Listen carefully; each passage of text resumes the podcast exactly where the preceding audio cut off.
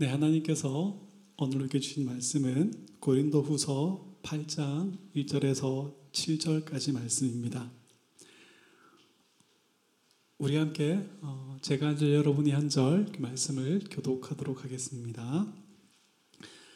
형제들아, 하나님께서 마게도냐 교회들에 주신 은혜를 우리가 너희에게 알리노니 환란의 많은 시련 가운데서 그들의 넘치는 기쁨과 극심한 가난이 그들의 풍성한 연보를 넘치도록 하게 하였느니라.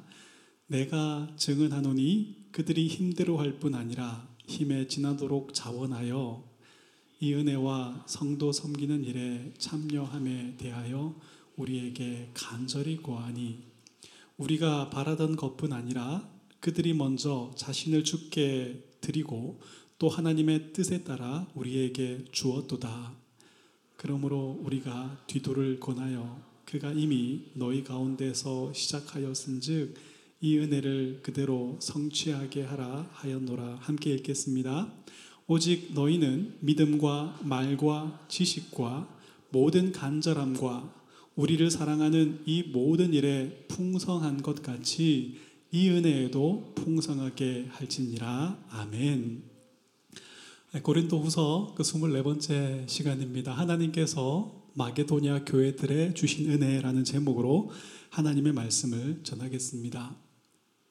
지난주에 우리는 세상 근심은 사망에 이르고 하나님의 뜻대로 하는 근심은 후회할 것이 없는 구원에 이르게 하는 회개를 이루는 것이다 라는 말씀을 들었습니다. 그렇다면 우리는 한 주간 어떤 근심을 하며 살았습니까?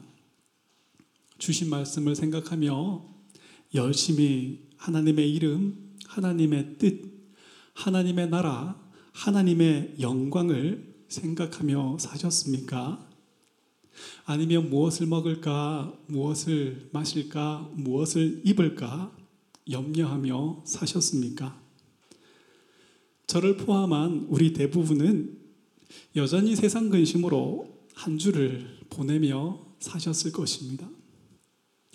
구원 얻은 우리에게 하나님의 일을 생각하며 하나님의 말씀을 쫓아 살고자 하는 열망이 생겨났지만 우리의 타락한 본성은 여전히 나의 인생을, 나의 원함을 쫓아 살도록 이끌죠. 바울은 이렇게 말합니다. 선을 행하기 원하는 나에게 악이 함께 있다. 내 속으로는 하나님의 법을 즐거워하지만 내 속에 다른 한 법이 내 마음의 법과 싸워 내 지체 속에 있는 죄의 법 아래로 나를 사로잡아 오는 것을 보는도다. 만약에 구원이 우리가 우리의 실력으로 완성해내야 하는 것이라면 우리는 실패할 수밖에 없을 것입니다. 이러한 우리이기에 하나님은 예수님을 이 땅에 우리를 위하여 보내주셨고 우리를 대신하여 십자가에 죽게 하셨습니다. 자신의 죄인됨과 무능함을 알고 예수님의 의를 의지하는 믿음으로 우리를 의롭다 여겨 주십니다. 성령님을 보내주셔서 이 놀라운 믿음을 말씀으로 우리 속에 만들어내시고 또한 말씀으로 우리의 믿음과 소망을 견고케 하심으로 우리의 구원을 완성해 내십니다. 우리의 힘으로 우리의 구원을 완성해 내라 하지 않으시고 크신 은혜와 극률로 예수님의 십자가로 우리의 구원을 완성해 내시는 우리 하나님을 찬양합니다. 지금도 교회를 통해 구원의 크고 놀라운 이 일을 자질 없이 실패 없이 완성해 내고 계신 우리 하나님을 찬양합니다. 여러분 우리가 한 주 동안 했던 근심 중에 가장 큰 근심이 무엇이었습니까? 아마 돈에 대한 것이었을 것입니다. 건강 문제나 인간관계의 문제를 제외하면 우리가 하는 근심의 대부분은 돈이면 다 해결될 수 있는 문제들이지 않습니까? 자본주의 사회에서 돈은 우리의 안전과 행복뿐 아니라 우리에게 필요한 모든 것을 다 제공해 줍니다. 그래서 사람들은 돈을 자신의 생명과 같이 여깁니다. 돈을 사랑할 뿐 아니라 나의 안전과 나의 행복을 책임져 줄 하나님처럼 여기죠. 돈 때문에 위험한 줄 알면서도 그 일을 하고 돈 때문에 내 몸이 아프고 병들어가는 것을 알면서도 그 일을 멈추지 못합니다. 돈 때문에 다른 사람의 목숨을 해하거나 돈 때문에 자기의 목숨을 끊어버리는 사람들이 얼마나 많이 있습니까? 많은 사람들이 교회를 다니고 하나님을 믿는 이유가 물질의 복을 받기 위해서입니다. 하나님을 잘 믿어서 보상으로 받고 싶어 하는 것이 물질의 축복, 즉 돈입니다. 많은 거짓 목사들이 사람들의 이 돈을 사랑하는 마음을 이용해서 하나님을 잘 믿고 하나님을 섭섭하지 않게 해주면 물질의 형통을 주시는 분으로 하나님을 가르칩니다.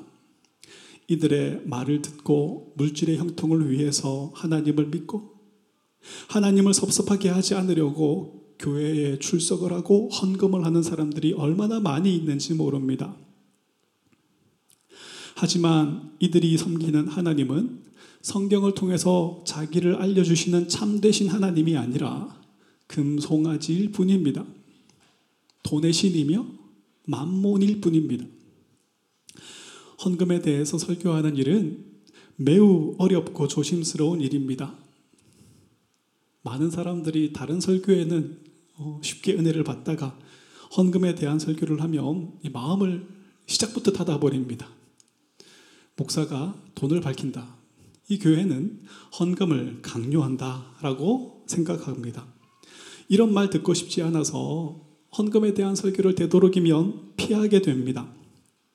물론 그동안 헌금하면 복 받는다라는 잘못된 설교를 하도 많이 들어서 헌금에 대한 설교는 또 싫어하고 경계하게 되는 사람들이 많이 있습니다. 무엇보다 헌금에 대한 이 설교가 경제적인 어려움 속에 살아가는 사람들에게 무거운 짐이 되지 않을까 하는 염려 때문에 헌금에 대한 설교를 피할 수 있으면 피하게 됩니다.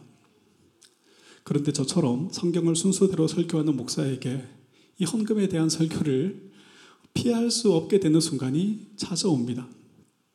성경에서 헌금에 대해서 분명하게 가르치고 있는데 나에게 부담이 되고 혹여나 성도들에게 부담이 될까봐 이 부분만 뛰어넘고 설교할 수는 없지 않습니까? 저에게도 여러분에게도 부담이 되고 어려울 수 있는 일이지만 앞으로 몇 주 동안 헌금에 대하여 또 11조에 대하여 성경이 우리에게 어떻게 가르치는지 배우고 어, 다시 한번 확인하면서 우리의 헌금이 또한 우리의 예배가 하나님께서 기쁘시게 받으시는 것이 될 수 있기를 바랍니다. 오늘 본문은 바울이 고린도 교회에 헌금을 동참해 줄 것을 권면하는 내용입니다. 바울은 먼저 마게도냐 교회의 헌금을 고린도 교회 성도들에게 소개해 주고 있습니다. 1절과 2절을 다시 한번 같이 읽어 볼까요? 시작. 형제들아 하나님께서 마게도냐 교회들에게 주신 은혜를 우리가 너희에게 알리노니 환란의 많은 시련 가운데서 그들의 넘치는 기쁨과 극심한 가난이 그들의 풍성한 연보를 넘치도록 하게 하였느니라. 아멘. 예수님께서 죽으시고 부활하신 후에 하늘에 오르셔서 하나님의 보좌 우편에 앉으셨습니다. 약속하신 대로 성령님을 보내주셨습니다. 성령님은 복음을 알게 하시고 복음을 전하게 하심으로 하나님께서 창세전에 택한 자들을 새 언약의 공동체인 교회로 이끄셨습니다. 신실한 말씀의 종들을 교회에 세우시고 복음을 전하게 하심으로 말씀을 선포하게 하심으로 택한 자들의 믿음을 소망을 견고케 하심으로 하나님의 구원 역사를 완성해 내십니다. 이렇게 새롭게 시작된 새 언약의 공동체 교회는 유대인들에게도 이방인들에게도 큰 충격을 주었습니다. 하나님께서 복음을 통해서 유대인들뿐 아니라 이방인들도 차별 없이 부르시는 것에 놀랐고 할례나 율법을 행하는 방법이 아니라 오직 믿음으로 구원해 내시는 것에 놀랐습니다. 성도들은 사도들이 전해주는 복음을 들으며 마지막 시대의 교회를 통하여 구원 역사를 완성해 내시는 그 하나님의 일하심을 보며 즐거워하였고 감사하였고 그 하나님을 예배하며 높였습니다. 하지만 새롭게 시작된 이 교회 공동체에는 크고 작은 문제들이 생겨나기 시작했습니다. 가장 대표적인 문제는 공동체 안에 가난한 자들을 구제하는 문제였습니다. 처음에는 사도들이 말씀을 가르치는 일과 구제하는 일까지 맡아서 하였지만 성도가 늘어나고 구제해야 하는 대상이 많아지자 역할의 분담이 필요하게 되었습니다. 그래서 교회 안에 뭐 집사와 같은 조직이 생겨나게 되었죠. 그리고 가난한 자들을 돕기 위한 지속적인 헌금이 필요하게 되었습니다. 또한 흩어진 유대인들과 이방인들에게 복음을 전하는 일에도 성도들의 헌신과 헌금이 필요했습니다. 초대교회 당시에 다른 지역으로 이동을 하면서 복음을 전하는 일은 혼자 할 수 있는 그런 일이 아닙니다. 그래서 바나바도 바울도 선교팀을 꾸려서 그 일을 할 수밖에 없었죠. 여러 사람의 도움이 필요한 일이었고 많은 경비가 드는 일이었습니다. 이들을 위한 지속적인 헌금도 필요하게 되었습니다. 지금도 교회가 힘써야 하는 것은 교회 안에 어려움을 겪고 있는 성도가 없는지 돌아보며 구제하는 일입니다. 우리 교회뿐 아니라 주변 교회, 다른 지역, 다른 나라에 세워진 교회들 중에서 어려움을 겪고 있는 교회는 없는지 우리는 함께 돌아보고 도울 수 있는 대로 도와야 합니다.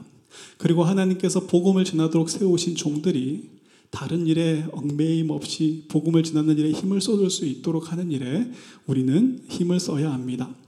만약에 교회의 재정이 목사의 생활을 책임져 줄 수 없는 어려운 상황이라면 어쩔 수 없지만 교회의 재정이 허락한다면 목사의 생활비를 책임져 주는 것이 교회에 주어진 마땅한 의무입니다.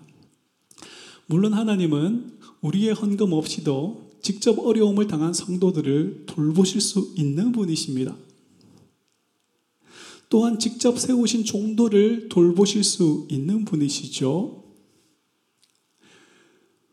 어, 말씀의 종들을 통해 복음을 전하는 방법이 아니라 꿈과 환상과 계시로 직접 택한 자들을 구원해 내실 수도 있는 분이십니다. 하지만 하나님은 우리의 헌금과 우리의 헌신을 통해서 도움이 필요한 성도들을 돌보시기를 기뻐하시고 거리끼는 것이며 미련한 방법이지만 복음 증거를 통해서 택한 자들을 구원해 내시기를 기뻐하십니다.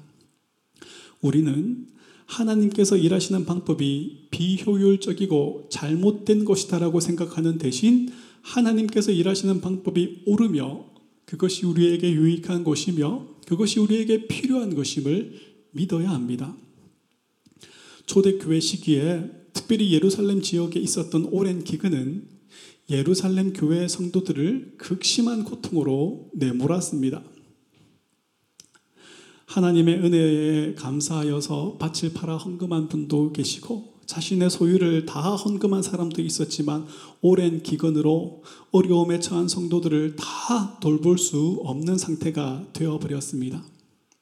상황이 이렇게 되자 다른 지역의 이방인들로 구성된 교회들이 힘을 다해서 예루살렘 교회를 위해서 헌금을 하기 시작했습니다. 오늘 본문 3절과 4절은 마게도냐 지역의 교회들이 어떻게 행금했는지에 대해서 이렇게 이야기합니다.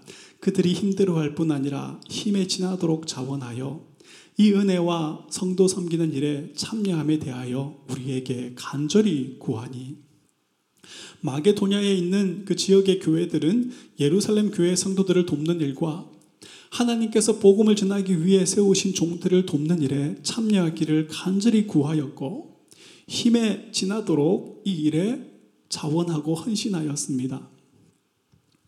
여러분 복음이 사마리아 예루살렘에서 사마리아와 온 유대와 땅 끝으로 전해졌습니다. 예루살렘 교회는 교회의 시작이었죠.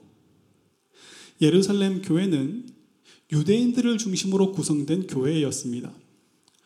복음을 통하여 부르심을 받고 공동체를 이루었음에도 불구하고 율법을 지켜야 한다, 할례를 행해야 한다, 절기를 지켜야 한다라는 논쟁이 끊이지 않았습니다. 하나님이 정말 유대인과 함께 이방인을 차별 없이 택하여 구원해내고 계시는가? 이러한 논쟁이 예루살렘 교회에서 끊이지 않았습니다. 그런데 이들에게 이방인들로 구성된 교회로부터 온 연보는 모든 교회는 하나님께서 택하여 불러내신 새 언약의 공동체라는 사실을 확인하는 것이었고 하나님께서 어떻게 일하시는가를 배우는 중요한 역할을 했습니다. 그래서 바울이 어, 이방인들 교회에서 거두어진 그 헌금을 가지고 직접 예루살렘 교회를 방문하게 되는 것이죠. 바울이 에베소에 있을 때 이 고린도 지역에 있던 교회들은 다른 어떤 교회들보다 먼저 기근을 만난 예루살렘 성도들을 위해서 그리고 복음이 증거되는 일을 위해서 헌금하는 일에 앞장섰습니다. 이 고린도 지역 교회들의 열심은 다른 교회의 모범이 되어서 여러 지역의 많은 교회들이 이 헌금하는 일에 동참하게 만들었습니다. 그래서 고린도 전서를 보면 바울이 이 헌금에 대해서 가르치기를 내가 갔을 때 급하게 헌금하지 말고 미리 미리 잘 준비해 두라고 연보의 방법까지 알려주기도 했습니다. 그런데 시간이 지났는데도 불구하고 작정한 헌금이 모이지 않습니다. 그래서 바울은 마게도냐 지역 교회들의 헌금 상황을 알려주면서 고린도 교회를 향해서 너희도 작정했던 이 헌금을 마련해 줄 것을 그렇게 권면하고 있습니다. 3절을 보면 마게도냐 교회는 힘대로 연보하였을 뿐 아니라 힘에 지나도록 연보하였습니다. 이들의 형편이 좋아서가 아닙니다. 당시 마게도냐 지역은 땅이 비옥하고 천년 자원이 풍부한 지역이었습니다. 그러나 이 지역은 로마 제국의 지배하에서 수입원이 될 수 있는 모든 권리들은 로마에 빼앗긴 상태였습니다. 뿐만 아니라 로마 제국 내의 내전과 기근으로 인해서 경제적인 큰 어려움을 함께 겪고 있었습니다. 이곳에 사는 성도들의 삶은 더 어려울 수밖에 없었습니다. 마게도니아 지역은 바울이 복음을 전하다가 어, 유대인들과 또 그 지역 사람들의 극심한 방해와 박해 때문에 오래 머물지 못하고 도망치듯이 떠날 수밖에 없었던 곳입니다. 그곳에 세워진 교회와 성도들은 많은 어려움과 많은 고통을 겪을 수밖에 없었습니다. 그런데 이들은 어려움 속에서도 힘에 지나도록 연보하였습니다. 여기서 말하는 힘에 지나도록 했던 풍성한 연보는 헌금 액수가 많았다라는 말이 아닙니다. 가난한 사람들의 헌금의 액수가 모여봤자 얼마나 많아지겠습니까? 큰 금액은 아니지만 풍성한 감사의 마음으로 이들은 헌금을 하였던 것이죠. 하나님께서 이 연보를 통하여 이 헌금을 통하여 복음을 전하게 하시고 말씀을 가르치게 하심으로 택한 자들을 구원해 내실 것이며 그리스도 안에서 한 몸 된 성도들을 돌보아 내실 것이라는 믿음과 감사로 헌금했던 것입니다.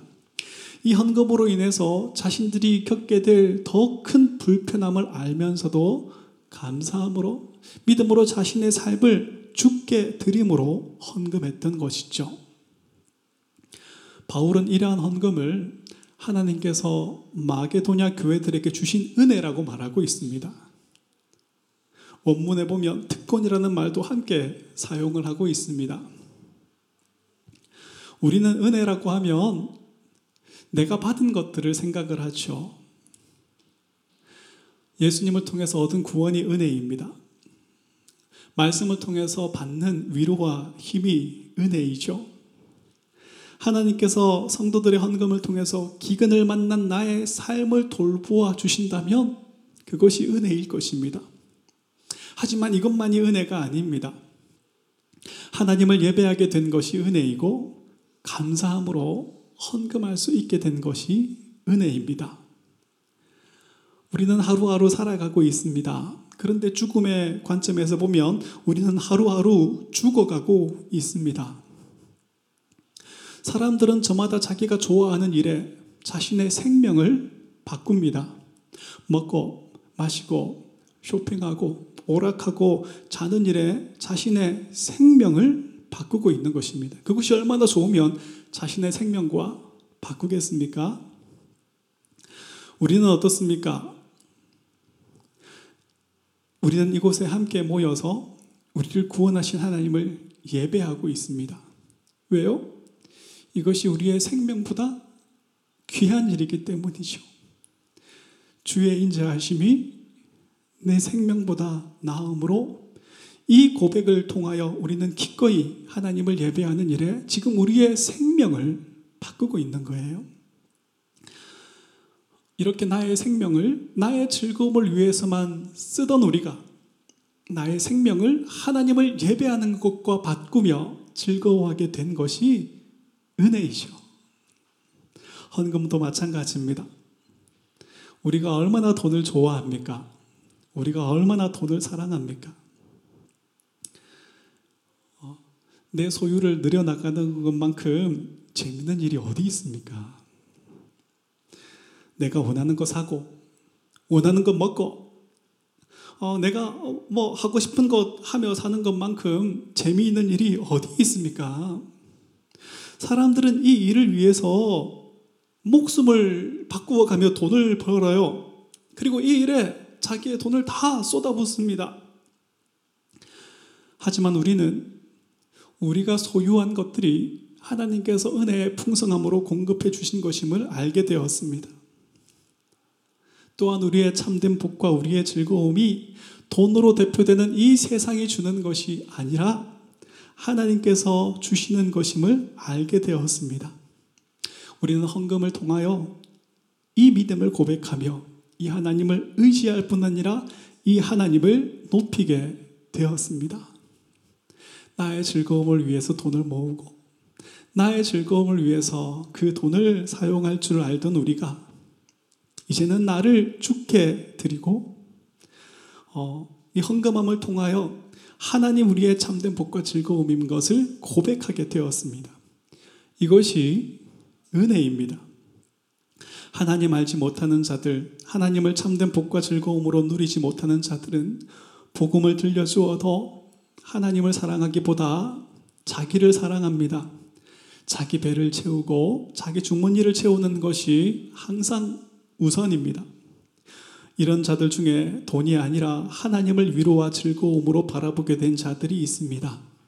돈이 아니라 하나님을 참된 위로와 즐거움을 주시는 분으로 믿고 의지하고 사랑하게 된 자들이 있습니다.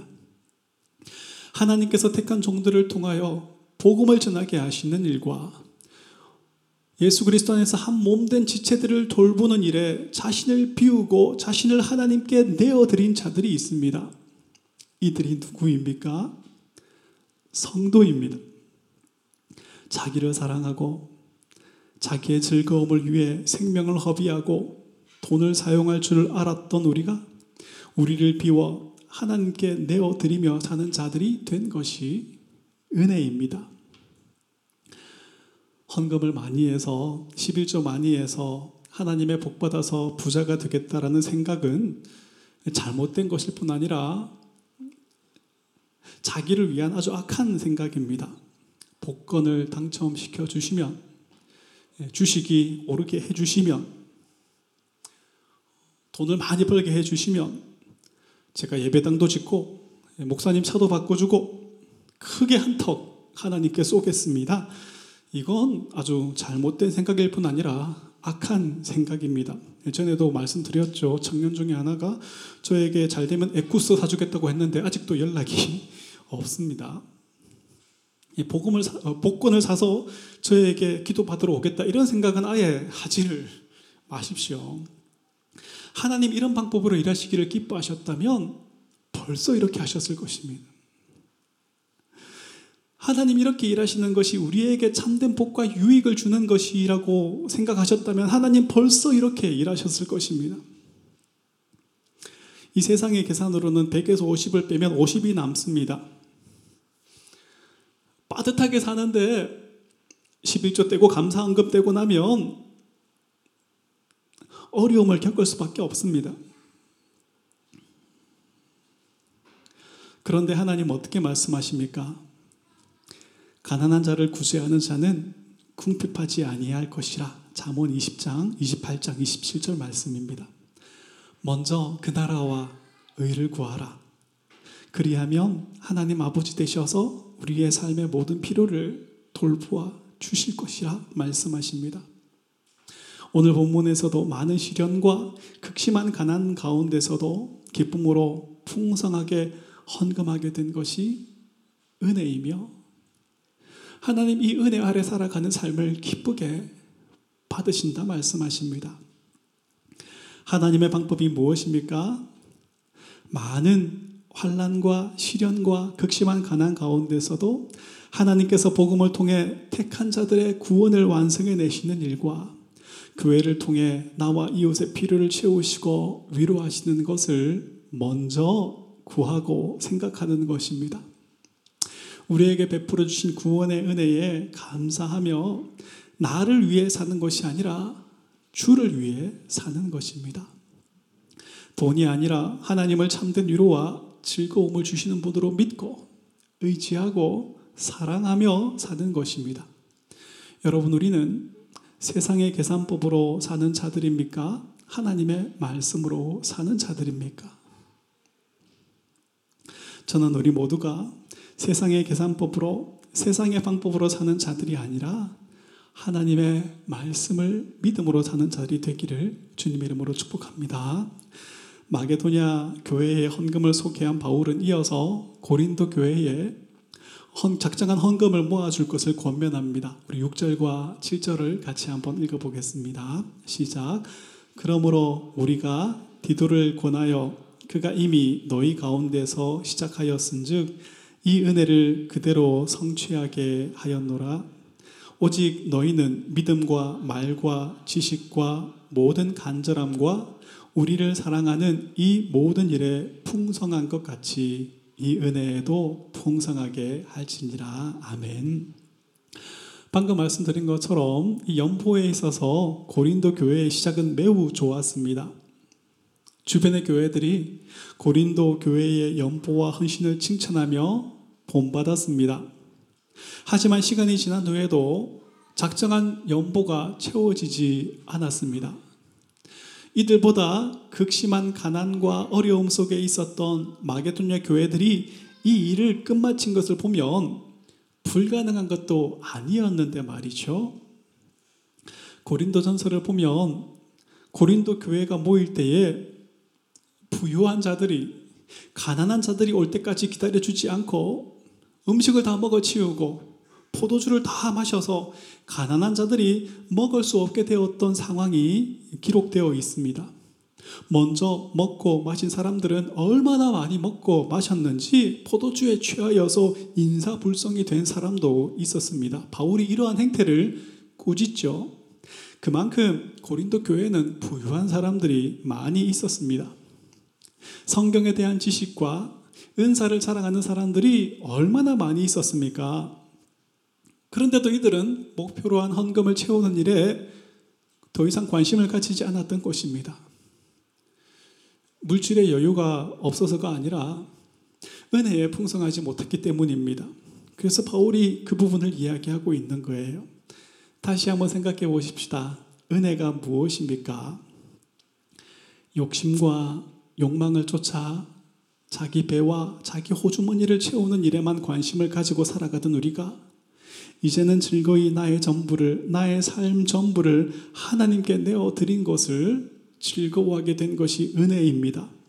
생명과 바꾸어 하나님을 예배하는 일을 가치 있게 여기게 된 것이 은혜이고 생명처럼 아끼고 사랑하던 이 물질을 헌금함으로 복음이 전해지는 일과 언약의 공동체 안에 가난한 자들을 돕는 것으로 즐거워하게 된 것이 은혜입니다.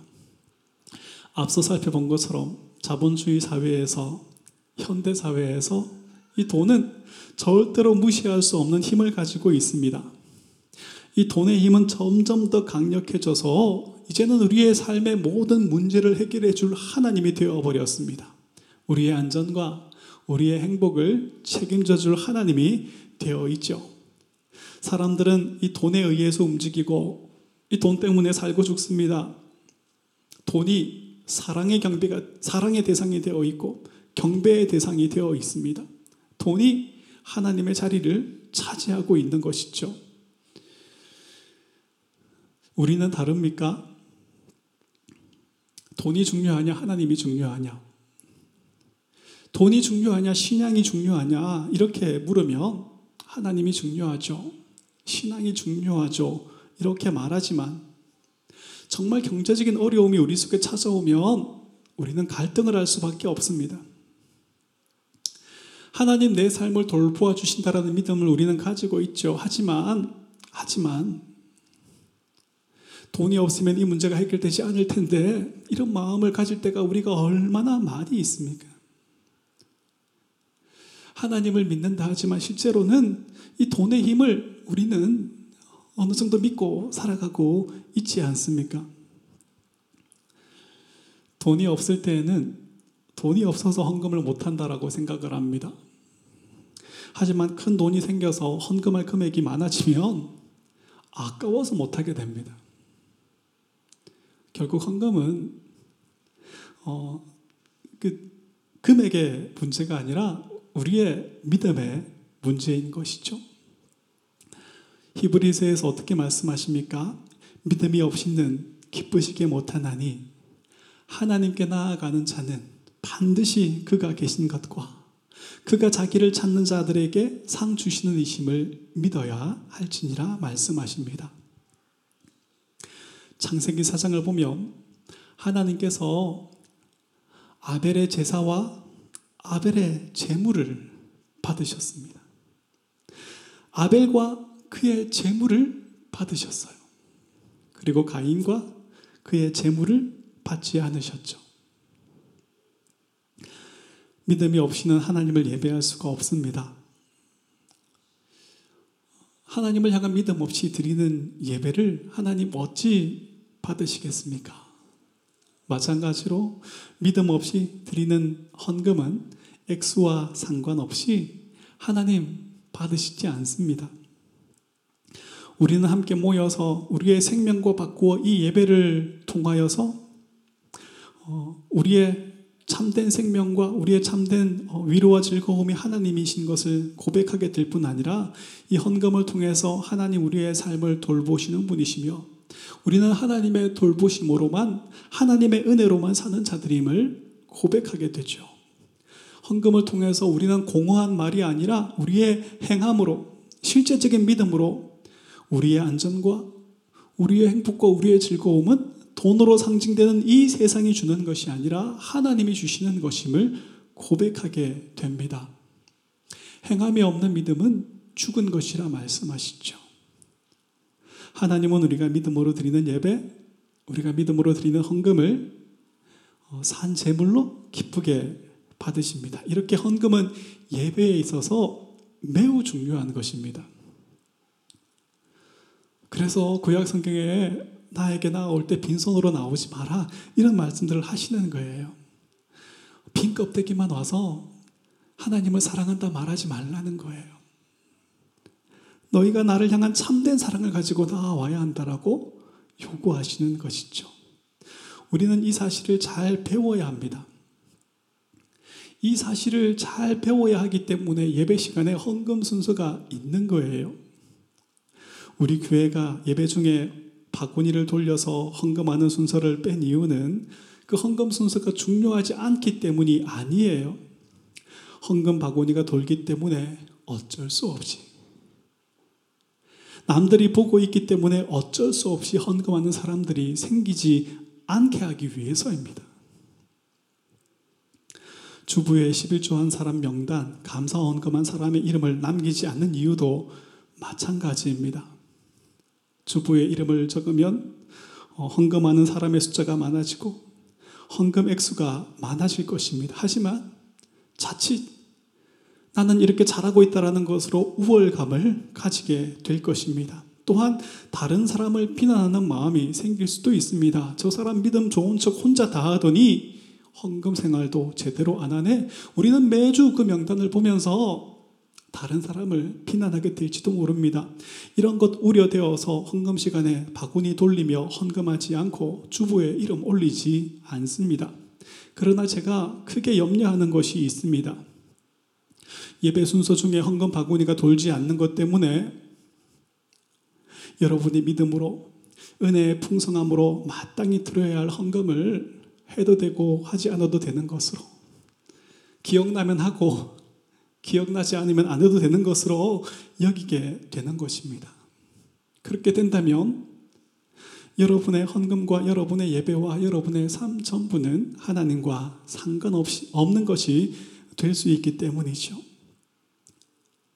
믿음과 말과 지식과 모든 간절함과 우리를 사랑하는 이 모든 일에 풍성한 것 같이 이 은혜에도 풍성하기를 원하노라. 이 바울의 권면이 저와 여러분의 권면이 되어서 늘 이 풍성한 은혜 속에 저와 여러분이 살아갈 수 있기를 주님 이름으로 축복합니다. 말씀을 맺습니다. 엄마가 교회 가는 아이 손에 2달러짜리 동전 두 개를 지워주면서 하나는 헌금이고 하나는 네 용돈이다 라고 말해 주었습니다. 신나게 가다가 동전 하나를 맨홀에 빠뜨렸습니다. 한참 고민하던 아이가 하는 말이 에이 헌금을 빠뜨렸네 이렇게 이야기를 했습니다. 음, 자기 용돈을 빠뜨렸네 라고 하지 않고 어, 헌금을 빠뜨렸네 이렇게 이야기를 합니다. 여러분 우리의 헌금은 어떻습니까? 헌금 바구니 돌리지 않는다고 주부에 헌금한 사람의 이름이 올려지지 않는다고 헌금이 줄어든다면 그것은 저에게나 여러분에게나 매우 부끄러운 일입니다. 저는 새생명교회가 바구니 돌리면 헌금이 늘고 돌리지 않으면 줄고 주부의 이름을 올리면 늘고 그렇지 않으면 줄어드는 어린 아이의 수준에 머물러 있지 않기를 바랍니다. 바울이 고린도 교회에 가르쳐 준 것처럼 그 자리에서 주머니 뒤져서 하는 헌금이 아니라 미리 준비한 헌금이기를 바랍니다. 그래야지 여러분의 삶 전부가 예배가 되는 거예요. 마게도냐 교회들처럼 많은 환란과 가난 속에서도 복음이 전해지는 일과 가난한 자들의 필요를 채우시는 일을 위해 이 하나님의 일하심을 위해 넘치는 은혜와 즐거움으로 드려지는 헌금이기를 바랍니다. 하나님께서 아벨과 그의 재물을 받으신 것처럼 우리와 우리의 헌금이 하나님께서 받으시는 예배가 되고 우리의 삶 전부도 하나님께 드리는 예배의 삶이 될 수 있기를 주님의 이름으로 축복합니다.